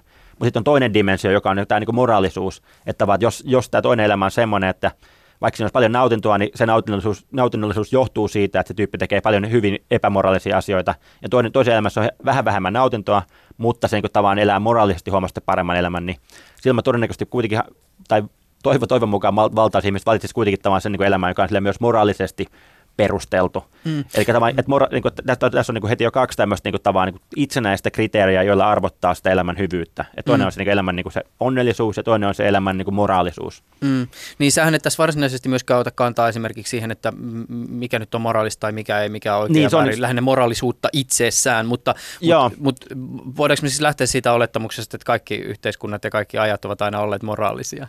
No No ei, ei voida lähteä siitä, että kaikki... Että moraalilla on ollut joku merkitys. Siis uskoisin, että kaikissa yhteiskunnissa, kaikissa ajoissa niin moraali, moraali on ollut relevantti pointti, mutta sitten vaan niin kuin, että koska ihmisellä on, niin kuin, että se on niin yksi pointti, mitä me mietitään tehdä sitä valintoja, ja sitten ihmiset on hyviä tavallaan niin kuin, niin kuin huijaamaan itseään niin yksilöinä ja yhteisöinä, eikö sitten, että koska me saadaan tuosta itsellemme niin paljon etua, niin me keksitään joku moraalinen oikeutus sille, siis tavallaan tyyli, että jossain Jenkeissä tavallaan silloin aikana, kun oli vielä or- orjia, niin tavallaan niin sitten ajattelee, että me autetaan näitä kasvamaan kristilliseen kulttuuriin, tai että niillä on joku tämmöinen niin hieno oikeutus sille, or- miksi tämä or- orjuuttaminen ei olekaan väärin, vaan itse asiassa moraalisesti oikein. Siis tavallaan, että, että siinä, se, siinä ehkä se oli sen moraalisen kasvun paikka. Ja siis tava, se, että mikä se moraalinen tarkkaluonne on, niin se on niin oma kysymyksensä, mm. mutta niin tuntuu, että kyllä me niin ihmis, ihmisinä meissä on aika vahva semmoinen niin niin kuin intuitiivinen moraalisuuden tarve ja kaipuu, joka sitten tavallaan niin sit se, se, että se, miten se toteutuu ja mit, mit, missä se näkyy, niin siihen se kulttuuri vaikuttaa huomattavan paljon, mutta tavallaan joku, joku semmoinen tietty semmoinen esimerkiksi niin kuin reiluuden kokemus, siis tavallaan se, että – kyllä aika, aika pieni, pienetkin lapset, jos mä katselen omia, omia lapsia, niin siinä on joku karkkipussi jaettavana, niin kyllä se, niin kuin, se reilu, reiluuden tarve on siinä aika vahvana tavalla, että jos, jos se reiluus ei toteudu, niin sieltä niin kyllä tulee aika, aika kovaa vastalausetta ja huutoa siinä vaiheessa. Joo, joo, kyllä jos se pikkuveli istuu väärällä puolella autoa silloin, kun on pitkä automatka. Joissakin perheissä nimittäin oli väär, tota, to, toinen puoli autossa, toinen ikkuna oli arvokkaampi kuin toinen. Joo, näitä, nä, näitä voi tulla vastaan. Seuraava, jos siis e, ensin on onnellisuus ja sitten on moraalisuus, niin seuraava, jonka sä tunnistat tällaisena itse, itsensä perustelevana arvona on ja tässä sä käytät englanninkielistä termiä contribution, ja tämä on hauska, kun tietysti tutkijoita haastattelee, niin sitten ollaan tässä englannissa kiinni, ja jotain varmaan kertoo siitäkin Frank Martela, tai Frank Martela tästä se, että, että tässä sun uudessa kirjassa sä kirjoitat se ensin englanniksi, ja sitten joku sen suomentaa. No tieteen kieli on, mikä on. Mutta mihin, mihin sä tällä termillä viittaat, miten se ehkä suomentuisi? No, hyvän tekeminen voisi olla yksi niin tapa sen suomentaa, että puhua niin hyvä. Mutta niin ajatuksena siis on siis se, että – että yksi tapa, mitä voi jälleen tämä omaa elämän niin hyvyyttä arvottaa, on se, että minkälaisen myönteisen impaktin tai vaikutuksen mun elämä jättää ympäröivään maailmaan, että, että onko mun tekemisiltä vain myönteinen vaikutus maailmaan vai onko sillä kielteinen vaikutus maailmaan mun te, niin elämällä ylipäänsä ja mun tietyillä teoilla, niin tavallaan, niin kuin, että se, on, ja se olisi jälleen tavallaan niin että jos mun elämällä on myönteinen vaikutus, niin tavallaan se on, niin kuin, se on tietyllä tavalla arvokkaampi elämä, ar, mä olen onnistunut löytämään arvokkaampia valintoja kuin jos sillä ei ole myönteistä vaikutusta. Että tyyli, että jos miettii jotain, niin mer- puhutaan jostain merkityksellisestä elämästä, niin usein me heitetään niin esimerkkejä, että kuka, kuka on elänyt erityisen merkityksen elämän, niin se, se tyypillinen esimerkki, jos joku niin Nelson Mandela tai Martin Luther King tai tämän tyyppiset hahmot on niitä, mitä mietitään, niin tässä, että tuossa on kaveri, joka on eri, erityisen merkityksen elämän. Ja usein se, niin kuin, sitten jos miettiä, että mikä yhdistää tämmöisiä hahmoja, niin se on se, että niillä on ollut tavallaan sellainen niin älyttömän iso impakti koko niin kuin, niin kuin ympäröivään, ympäröivään maailmaan, että, että yli Nelson Mandelan tietenkään historiasta ei pysty täysin varmasti sanoa, mutta sillä on merkittävä rooli siinä, että siinä vaiheessa, kun tämä apartheid päättyi siellä niin Etelä-Afrikassa, niin maa ei ajautunut sisällissotaan, jossa tavallaan olisi valtava, valtavat määrät ihmisiä valta, varmasti kuollut, ja niin yhteiskunta olisi ollut huomattavan, sekaisin sen seurauksena, niin tavallaan niin se onnistui, onnistui viemään läpi tavallaan tämän niin vallanvaihdoksen ilman, verenvuodot, niin ilman mitään niin merkittävää verenvuodotusta, ja sitä kautta tavallaan todennäköisesti tuli pelastaneeksi tavallaan niin tuhansia tai kymmeniä tuhansia ihmisten hengen. Niin tässä mielessä voisi sanoa, niin että eipä hirveän paljon merkityksellisempää elämää voi elää, kuin, niin kuin ton, ton, ton tyyppinen kaveri. Niin tämä on niin ajatuksena vaan, että tämä on taas jälleen niin yksi tapa, millä me arvo, voidaan niin mm. arvottaa elämää, joka ei ole tavallaan, niin kuin, että se, että oliko Nelson Mandela onnellinen tehdessään tämän vai eikö ollut onnellinen tehdessään tämän, niin se, niin kuin, se ei ole niin kuin hirveän relevanttia. Että se vietti elämästä aika iso osa vankilassa, joka ei välttämättä ole kaikkein niin onnellisin paikka niin kuin noin lähtökohtaisesti. Mutta tavallaan, niin että se merkityks, merkityksellisyyden kannalta tuntuu, että se oli todella, tässä nyt oli tyyppi, joka niin onnistui tekemään jotain todella suurta. Mm. No sitten tämän päälle tulee vielä neljäntenä arvona tämä autenttisuus. Joo, sitten mä näen, näkisin taas, että sit se on niin kuin taas jälleen niin itseinen tapa arvottaa elämää, että, että meillä on tietty tarve vain kokea, että me pystytään olemaan, ollaan, oman, ollaan oman elämämme herroja ja pystytään tekemään sellaisia valintoja, jotka tavallaan niin kuin on lähtöisin musta itsestäni eikä sille ulkopäin pakotettuja. Ja jälleen tuntuu, että taisi jotain semmoista niin kuin itsenäistä itse, itsenäistä tavat, me, että on, on tilanteet tietenkin tavat, että, että jos me koetaan niin tämmöistä enemmän tämmöistä autonomia elämässä, niin se todennäköisesti lisää myös sitä meidän hyvinvointia. Mutta joskus voidaan tehdä valintoja myös silleen, että okei, mä tiedän, että tämä todennäköisesti tulee niin tavallaan niin haittaamaan mun hyvinvointia, mutta mä haluan siltikin tehdä tämän valinnan, koska mä en voi elää tavalla elämää, niin jos mä en niin pä- pääse tässä asiassa olemaan autenttinen. Mm. Siis tavallaan, että jos on vaikka jos, tyyppi jossain maassa, missä on vähän niin poliittinen kulttuuri, no tyyli niin kuin, jos it- it- itänaapurista vaan, jos tyyppi haluaa, haluaa kritisoida hallitusta, niin se voi olla että se on niin sen on pakko tehdä, se kokee sisäisen pakon, että, mun että mä en voi olla hiljaa, mun on pakko, pakko sanoa tämä asiat ääneen, vaikka sillä voi olla niin hyvinkin ikäviä seurauksia tavallaan niin sen omalle hyvinvoinnille ja jopa sen omalle hengelle. Mm. Tässä on myös kiinnostavaa, jos ajatellaan näitä erilaisia arvoja, onnellisuus, moraalisuus, toisaalta sen jäljen jättäminen maailmaan, autenttisuus, niin nämähän on myös sellaisia, jotka voi olla näissä valintatilanteissa, jos näitä nyt käyttää jonkinlaisena työkaluina, niin jollakin tavalla ristiriidassa toistensa kanssa. Joo, joo, ei, kun, joo se, on, se on just se pointti, että nämä on niin neljä itsenäistä tapaa arvottaa sitä niin, elämää, just. joka tarkoittaa siis sitä, että ideaalitapauksessa totta kai kaikki, kaikki niin neljä juttua su, su, osoittaa samaan suuntaan, mutta, mutta elämästä tulee monia tilanteita vastaan, jossa tavallaan me joudutaan tekemään niin uhraamaan, uhraamaan joku näistä, jotta ne toiset toteutuu. Ja sitten sit se kysymys onkin, että mikä me uhrataan ja mikä, mikä, mikä me ei uhrata tavallaan niitä tilanteessa. Että onko oma onnellisuus tärkeämpää kuin moraalisuus, onko se niin itsensä toteutua autenttisuus tärkeämpää kuin hyvän tekeminen ja niin edespäin. Että niitä tilanteita voi, t- t- tulee elämässä vastaan, missä joudutaan mm. tekemään välillä niitä valintoja. Niin, eikö tämä varmaan aika niin tyypillinen ole esimerkiksi siis, en mä tiedä, mikäköhän näistä on niin haastavi. Mä aloin just miettiä, mitkä kaksi vastakkain toistensa kanssa. Siis vaikkapa just tämä kysymys siitä, että olenko olenko moraalinen ja, ja, ja tota, vietänkö aikaa perheeni kanssa vai käytänkö näitä ammatillisia taitoja niin maailman parantamiseen ja parannan miljoonien tai tuhansien ihmisten elämää ja se sitten taas tämän perhe-elämän kustannuksella. No siis, no, no, siis, niin. siis Nelson Mandelahan kohdalla tilanne oli vähän se, että, niin. tavat, että sen lapset olivat niin ihan tyytymättömiä siihen, että, että kaveri pääsee 20 vuoden päästä vankilasta, että vihdoinkin isään, isään takaisin Jee. ja sitten isä lähtee saman tien tekemään politiikkaa, eikä, niin kuin, ei, ei, ole hirveän paljon sen enempää lasten kanssa läsnä. Eli tavallaan, niin että se, silloin oli valinta, se olisi voinut tavallaan siinä vaiheessa todeta, että että nyt mä keskityn perheeseen, että hoitakaa te toi niin kuin ANCn puolueen niin hommat eteenpäin, että mä, mä keskityn tässä vaiheessa perheeseen. Mutta se teki sen valinnan, että hän, hän, niin kuin, hänestä oli kansakunnan isä, eikä tavallaan välttämättä niin hyvä perheen isä. Mm. Frank Martela, me ollaan tässä käyty tietysti läpi näitä jotakin teemoja ja aiheita, jotka tästä sun väitöskirjasta löytyy, ei, ei ehkä kauhean, kauhean sellainen niin kategorisesti, mutta että jos jotenkin tiivistäisi ehkä tämän sun tutkimuksessa lopputuloksia, niin mitä sä ehkä toteaisit? No ehkä yksi, yksi Jonkinlainen teema. aika iso pragmatismi puolustuspuhetta tietysti kokonaisuudessaan on. Joo, mutta ehkä yksi teema, mikä niin ei tule vielä hirveästi esiin, että, just, että, että miten me tunnistetaan sitten näitä tämmöisiä niin itseisarvoja, niin mun mielestä niin tärkeää, että se mitä voidaan lähteä tekemään, että voidaan lähteä sille niin psykologian ja psykologian ylipäänsä tämän niin ihmistieteen kautta tunnistamaan, että mitkä on niin ihmisille niitä ominaisia asioita, mitä me arvostetaan ihan silleen johtuen niistä tämmöistä ylimeistä evolutiivisesta taustasta, että vaan niin että jollekin moraalisuudelle pystytään löytämään tavallaan niin perusteita, että miksi, miksi, tavallaan, niin kuin, miksi tämmöiset tietyt, tietyt vaistot meille Onko on kehittynyt. nyt evoluutiopsykologian kaikuja? No, no psyko, psykologia ylipäänsä, mutta tietenkin sitä voidaan myös katsoa sitä evoluution, mutta voidaan katsoa niin eri, eri tieteen, vähän poikkitieteellisesti katsoa sitä ihmistä eri, eri suunnista, jotta me voidaan tunnistaa niitä asioita, mitkä tavallaan niin meille ihmisille on niin tyypillisiä asioita, mitä me arvostetaan, ja sitä kautta löytää semmoisia niin arvoja, kuten niin nämä, mitä mä nyt tässä heitin, heitin pöydälle nämä neljä, jotka on semmoisia tavoja, jotka, joita arvostetaan niin kulttuurista riippumatta. Eli tavallaan, että se ei ole pelkästään se, että mä arvostan niitä, ei, ei pelkästään, että sä arvostat niitä, vaan niin tavat, voidaan mennä tavallaan tuonne toiselle puolelle maapalloa johonkin täysin erilaisen kulttuuriin. Me huomataan, että hetkinen, että nämäkin arvostaa niin kuin moraalisuutta, nämäkin arvostaa autenttisuutta, nämäkin arvostaa sitä hyvän tekemistä. Että tavallaan, että, että pyrkimyksen tietyllä löytää, että mitkä semmoisia semmoisia arvoperustoja, jotka, tavallaan, jotka me kaikki, kaikki ihmiset jaettaisiin, koska tavallaan niin sen pohjan tuntuu, että olisi hyvä rakentaa sitä meidän moraalia tässä tulevaisuudessa. Vieraana studiossa on ollut Frank Martela, hän on tutkija, filosofi, kirjailija, kolumnisti ja valmentaja. Tutkijatohtorina toimii Aalto-yliopistossa, hyvinvoinnin ja psykologian dosentti Tampereen yliopistossa ja lisäksi Martela on Filosofia Akatemian valmentaja ja hallituksen puheenjohtaja. Ja aivan varmasti jotain tästä loppuesittelystä jäi sanomatta, mutta minä kiitän suuresti tästä keskustelusta. Mahtavaa, että pääsit ohjelmaan vieraaksi ja, ja, ja tota, kiitos näistä Joo, kiitoksia hyvistä keskusteluista.